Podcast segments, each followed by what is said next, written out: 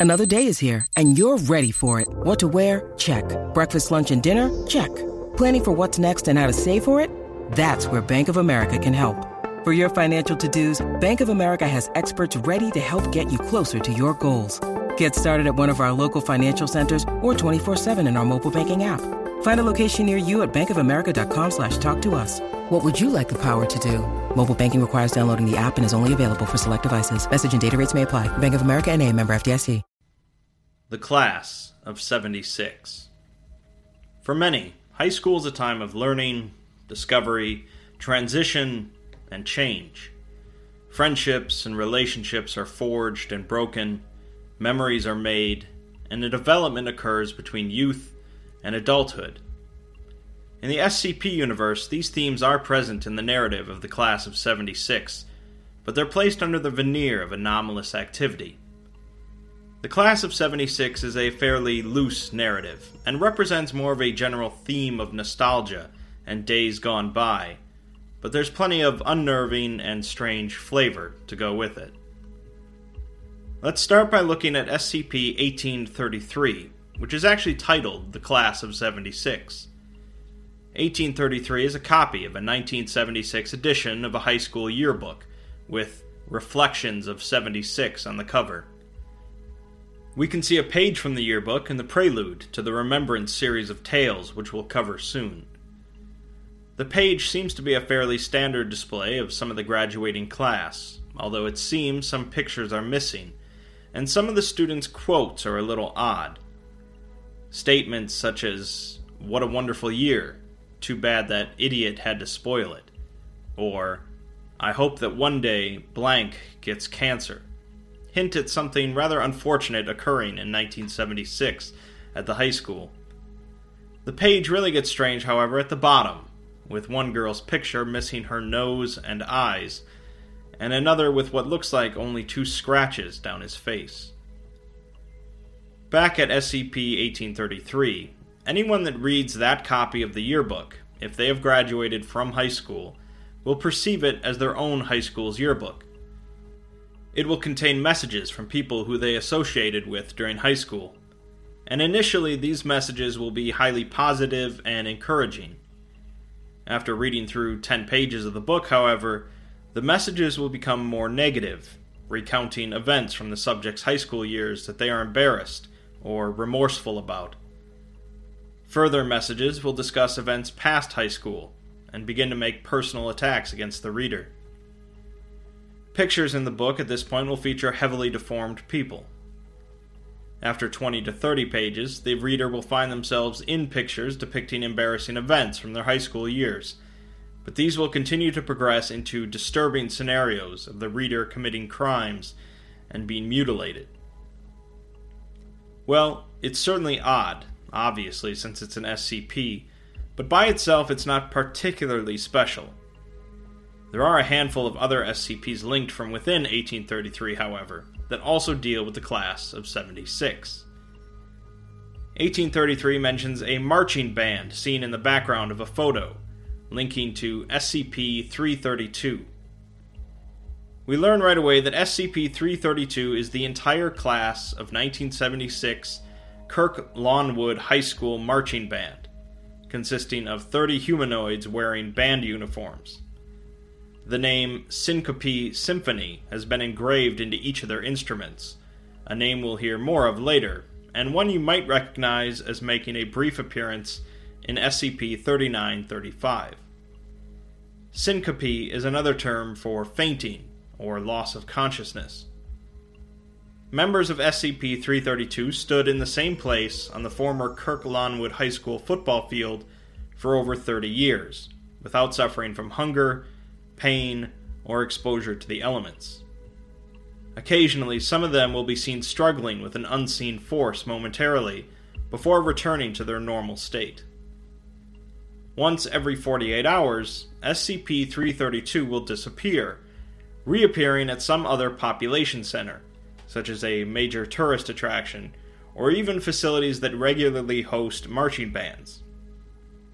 SCP 332 will proceed to march around the perimeter of the area for 15 to 45 minutes, followed by playing an arrangement of music. anyone that hears the music will be compelled to find an instrument and join 332, playing music until they pass out. Those that can't find an instrument within 10 minutes will join regardless, miming an instrument and mimicking the sound with their mouths. Those that pass out will likely be trampled by the others. For every 10 people that join 332, the area of 332's effect will grow by 300 meters, continuing to cause more and more people to join, unless everyone that has joined is either terminated or incapacitated. At this point, 332 will return to their prior location. SCP 332 was first activated in 1976 at the Kirk Lawnwood High School, and the Foundation possesses a damaged videotape of the event. The school's marching band begins assembling on the field while someone records it through a window. A woman is heard mentioning that something is unusual about the band's uniforms, and another woman mentions Syncope Symphony, a band equipment supplier that she can't find any information on. The band begins to perform for an audience, who quickly exhibit signs of distress. The band begins activating as SCP 332 does, and a commotion starts in the room where the camera is located, causing the camera to fall to the ground. Seven minutes later, something picks up the camera and pans it around the room to show a number of bodies, and it shows the band still performing before shutting off. The Foundation came in soon afterwards to contain SCP 332. We still have a lot of questions, as we don't know what Syncope Symphony is, what caused the band to become anomalous, what killed the people filming the band, who picked up the camera, and who the mysterious person is in the band photo. Before we get into the story, however, let's look at some other SCPs connected to the class of 76. SCP 1423 is a Polaroid photograph from 1976 depicting several unidentified teenagers and the words, We've had a great year, haven't we? written on the back in charcoal. Whenever someone holds 1423, they will begin to reminisce about the last summer vacation they had in high school over the next several weeks. Those that didn't attend high school or didn't have a summer vacation will instead reminisce about the last summer they experienced. Affected subjects will progress to actively revisiting locations from their memories, as well as contacting others they contacted during that time. They will experience feelings of regret while revisiting, noting that they didn't experience as much as they could have. Attempts to recreate the experiences from their memories will result in immense dissatisfaction. Afterwards, they will become possessive of 1423 and begin to experience dreams of their idealized version of past vacations, which increase in clarity the longer they possess 1423. After three to five months of this, however, their dreams will begin incorporating more and more elements not related to their original experience. 1423 was recovered from the home of a man who had been reported missing but it was really simply obsessed with 1423. A higher dosage of amnestics was administered to the man after the Foundation discovered he had previously received amnestics in 1976, when witnessing the first activation of SCP 332. SCP 1423 is clearly tapping into many people's feelings of nostalgia and the bygone days of youth and although many people long to recapture these moments, it's nothing but a fading dream. The words, We've had a great year, haven't we? appear on the back cover of the 1976 Kirk Lawnwood yearbook as well, along with, Don't worry about waiting for the reunion. I'm sure we'll see each other soon enough. Lots of love from all of your best friends. This links us to SCP 2316 a cognitohazard that the Foundation is very careful about discussing. The principal phrase of 2316 is You do not recognize the bodies in the water. This phrase is repeated a number of times throughout the document, and a Foundation member accessing the document must regularly say into a microphone that they do not recognize the bodies in the water. The water in question is a lake, likely located somewhere in the United States, and the Foundation have fenced off and quarantined the entire lake, using personnel to patrol it that have no knowledge of 2316. Anyone that comes within 50 meters of the lake is considered lost. The bodies in question are a number of human corpses floating in a small group and are apparently unrecognizable. Those that view the corpses believe them to be human beings they recognize, typically from their childhood. This effect also extends to simply being aware of certain characteristics of 2316, thus, the precautions. Affected individuals will feel compelled to go into the lake where they are lost, with to date none of them recovered. It's theorized that 2316 is not a number of individual entities, but is in fact a singular conscious, basically a hive mind functioning as one. On the surface, that's it for 2316, a rather odd cognitohazard that only poses a danger to those that view the bodies or become aware of certain characteristics, causing them to enter the lake and never be seen again. There's more, however as there are a number of footnotes spread across 2316's document that don't seem to be written by any Foundation member. The first one reads I know who they are. I know their names. Each and every one of them. Don't you? The second reads They're lying. They know damn well who they are. The cognitohazard is real, but it's just their way of crying for help of letting people know who they are, who they were. The third reads How can you not recognize the bodies in the water? The fourth reads They don't want to show you, but I will. Accessing some hidden addendums reveals further information. A dialogue between a doctor and a redacted individual, although the blacked out text actually reads you do not recognize the bodies in the water. According to their conversation, the individual went into the lake because the bodies were of his friends, people they'd known their entire life. There was something wrong with their faces, though, like a person in a dream that you can't quite remember, and they were speaking into the individual's mind, asking for help.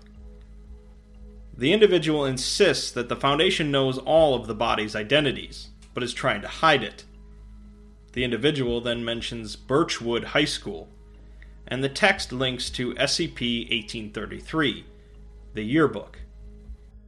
Technically, 1833 doesn't specifically say it's the yearbook of Kirk Lawnwood High School, so it's possible that more than one high school was affected by anomalies in 1976. The final piece of text in the article urges the reader to go to the lake and look into the eyes of the bodies there, as they are your friends and classmates. It says that in the fall of 1975, you and the others took a trip to the lake, the year we were supposed to graduate. You got away, but the others are still there, at the bottom of the lake, waiting to be reunited. They're waiting for you. Creepy, yes, but also potentially sad, and most of all, interesting. The Foundation insists that 2316 is nothing more than a mental anomaly that convinces people that their friends' bodies are in the lake and they should join them. Some rogue individual or force, however, has infiltrated the Foundation's archives to insert their own perspective. Since we can really only view this situation through the lens of the SCP Foundation, it's difficult to say what exactly the truth is. The point remains, though, that this is another SCP that deals with memory, tying it together with the general themes of the class of 76, whether it's the Kirk Lawnwood High School or some other one. It's time, though, to put a narrative together about the class of 76, and that takes us to the Remembrance series of tales. You've already seen the yearbook page that starts the tale, but the first part takes the form of a journal written by a senior at the school named Lee. Lee collects coins, has plans to do something in engineering once he graduates, and notably is a member of the Kirk Lawnwood Marching Band. The next entry is mostly typical material, but the following one discusses a football game where the Kirk Lawnwood team massacred the opposition. The coach apparently joked that the success was due to the team's new uniforms, which they bought from a cheaper place named Cinephone or something. Lee hopes that the marching band gets new uniforms as well. Why a company that apparently deals in musical instruments would also sell football uniforms is a bit of a mystery. Another journal entry shows Lee went to a new music store downtown named Syncope Symphony, calling it really excellent. He received a big discount for being a Kirk Lawnwood student, and then says he plans on going back soon. He just has to close his eyes and follow the beat. This seems to suggest that the store itself is an anomaly. Further entries seem to show that Lee is developing some problems with his memory. He mentions hanging out with a girl named Cindy, and they decided to go to a movie theater, but he doesn't even remember what movie they saw, despite it presumably being only hours prior. The next entry starts by him saying that he just remembered something from the other day that a lot of stuff in town was closing up, including the grocer and the barber. Despite this, the Syncope Symphony store was still open, although Lee refers to it as that Sunoco store. He says the store had different people working there that were all really strange. One employee spent two hours mopping the same spot of floor, whistling the same 10 second tune over and over. This also reveals that Lee spent two hours inside of the store and yet can't remember the name of it. Another entry says that the marching band was given pills to take daily as part of their new training schedule. Lee's journal entries begin to grow even stranger, with him remarking that the band marches in solidarity, together unified with the miracle of sound, and that someone has to keep the beat to the world. He writes that the radio sounded really good today. The sound slithered through the holes in the fiber cloth curling around the wooden frame and emanating itself to him. They apparently listened to the radio for three days straight and didn't even notice. Lee's final entry reads Before we met, I was a pitcher of water, sloshing around and holding all my notions in my skull. My flow was stagnant, and I couldn't walk with my fellows. We had to break the glass, let it fall to pieces. Let it sink into the sides of our heads. Rattles around until all the pieces catch. I needed you to put it back together again, with the cracks showing. It comes in like a fountain now, and I know so much. I remembered how we used to sing. When you need mealtime inspiration, it's worth shopping Kroger, where you'll find over 30,000 mouth-watering choices that excite your inner foodie. And no matter what tasty choice you make, you'll enjoy our everyday low prices, plus extra ways to save, like digital coupons worth over $600 each week. You can also save up to $1 off per gallon at the pump with fuel points. More savings and more inspiring flavors make shopping Kroger worth it every time. Kroger, fresh for everyone. Fuel restrictions apply. A lot of references to memory and music, and it seems that Lee and the rest of the marching band have been deeply affected by the anomalies of Syncope Symphony. The next part of the tale is a series of announcements sent out to the school. One of them reminds the students to donate to the fundraiser for extracurricular activities, despite Syncope being very generous with their donations. Another announcement mentions that a new lunch menu is being introduced offered free to any student in a program sponsored by Syncope. One reads Students, if you feel strong enough, please rest with our brothers. See how the formula all comes together to make one tablature. And another tells the students to stand with them for the pledge of symphonic allegiance and sing your hearts out with style. The final two announcements read some have said that it was the new system that caused them to part. Those of you who do are warned. The director will hear of anything we say. He's listening to all of us now, hearing the rhythm of the panting and the running crowds, the bells and the blackboards. It's harmony. And students are reminded that only band members are permitted off school premises. Any violators will deal with their own consequences. They have only damned themselves with their own actions. Clearly, Syncope Symphony have infiltrated the entire school, although to what end is still unclear. Musical references abound across the entire piece so far, and we know the marching band is among the most affected. We get a mention of the director, who seems to be running things. The next part of the tale is written from Lee's perspective as he walks through the empty school.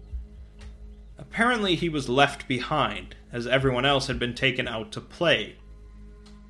Lee believed that syncope would always have a place for his percussion, and it's clear that his existence revolves around music and rhythm. The school was reorganized into these six populations, and each was given their own positions in the school whatever that entails. Lee says that he can feel syncope in his sinews, and it's pushing him forward, apparently controlling him. He seems to be resisting it, though.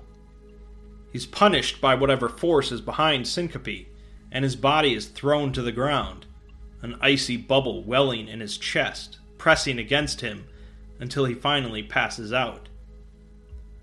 During that time, the Foundation apparently arrived on the scene, presumably after the first activation of SCP 332, and they find Lee.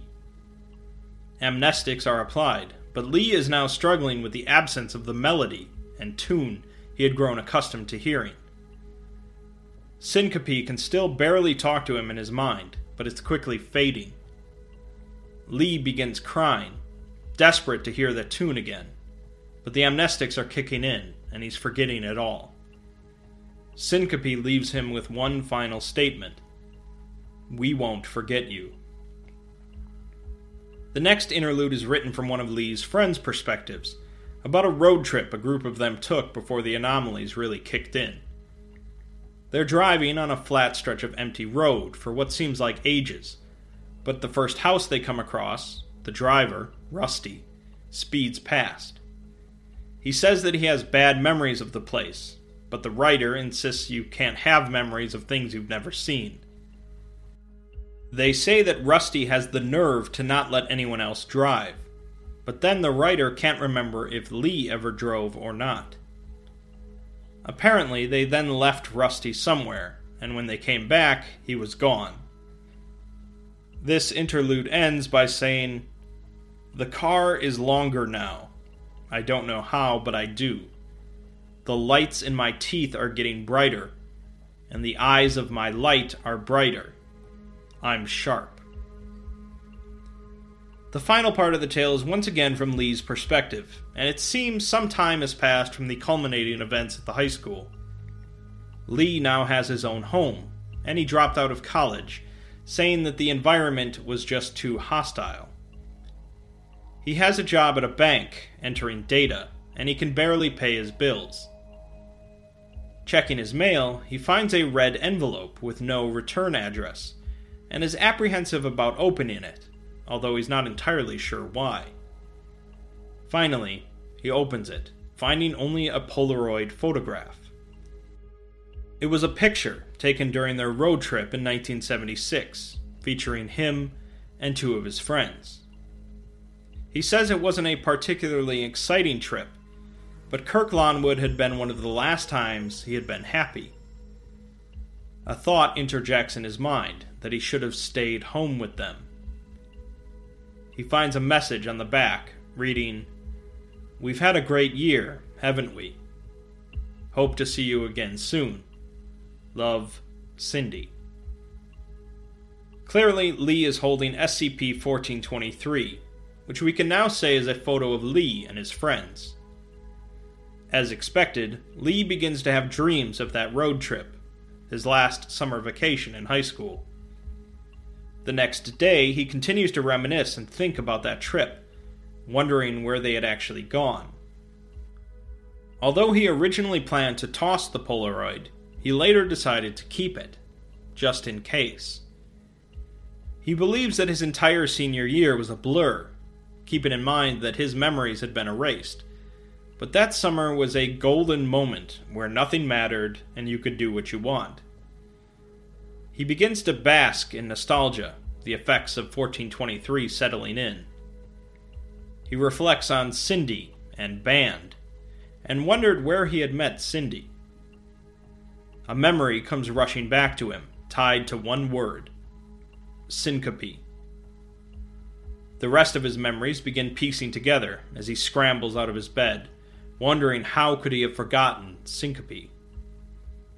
A buzzing sound grows in his head as his skull throbs in pain, blood streaming down his nose. He remembers that syncope would remember him, even if he forgot.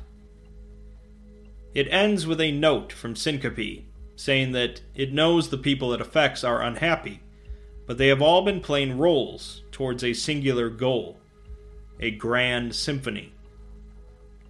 The epilogue to the tale is another picture of four individuals with distorted faces standing over someone sleeping in bed.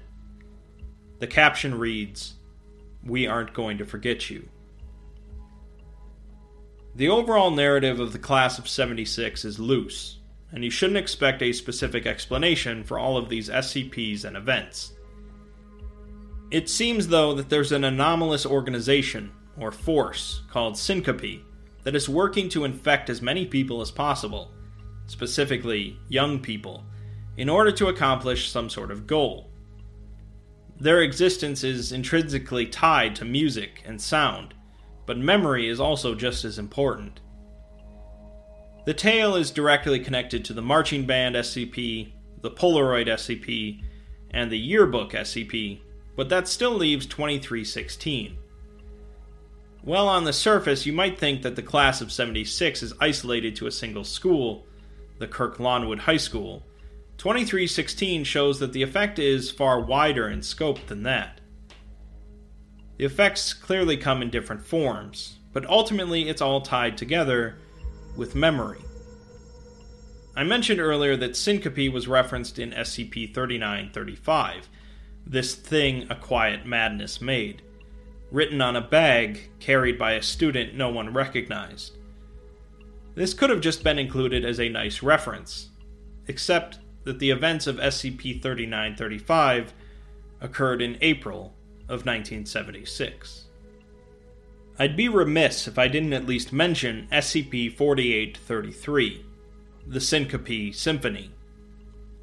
4833 is the designation for a group of organized reality benders that go by the name of Syncope Symphony, and have experimented on youth for decades as part of an unknown goal they refer to as a state of harmony. SCP 4833 is an interpretation of the Class of 76 canon, and it's long enough to warrant its own separate video. As it is, this video should have shed enough light on the class of 76 to pique your interest. While many of us likely weren't in high school in 1976, most of us can relate to the feelings of nostalgia and happy memories. And in the end, that's what Class of 76 represents. Not a story,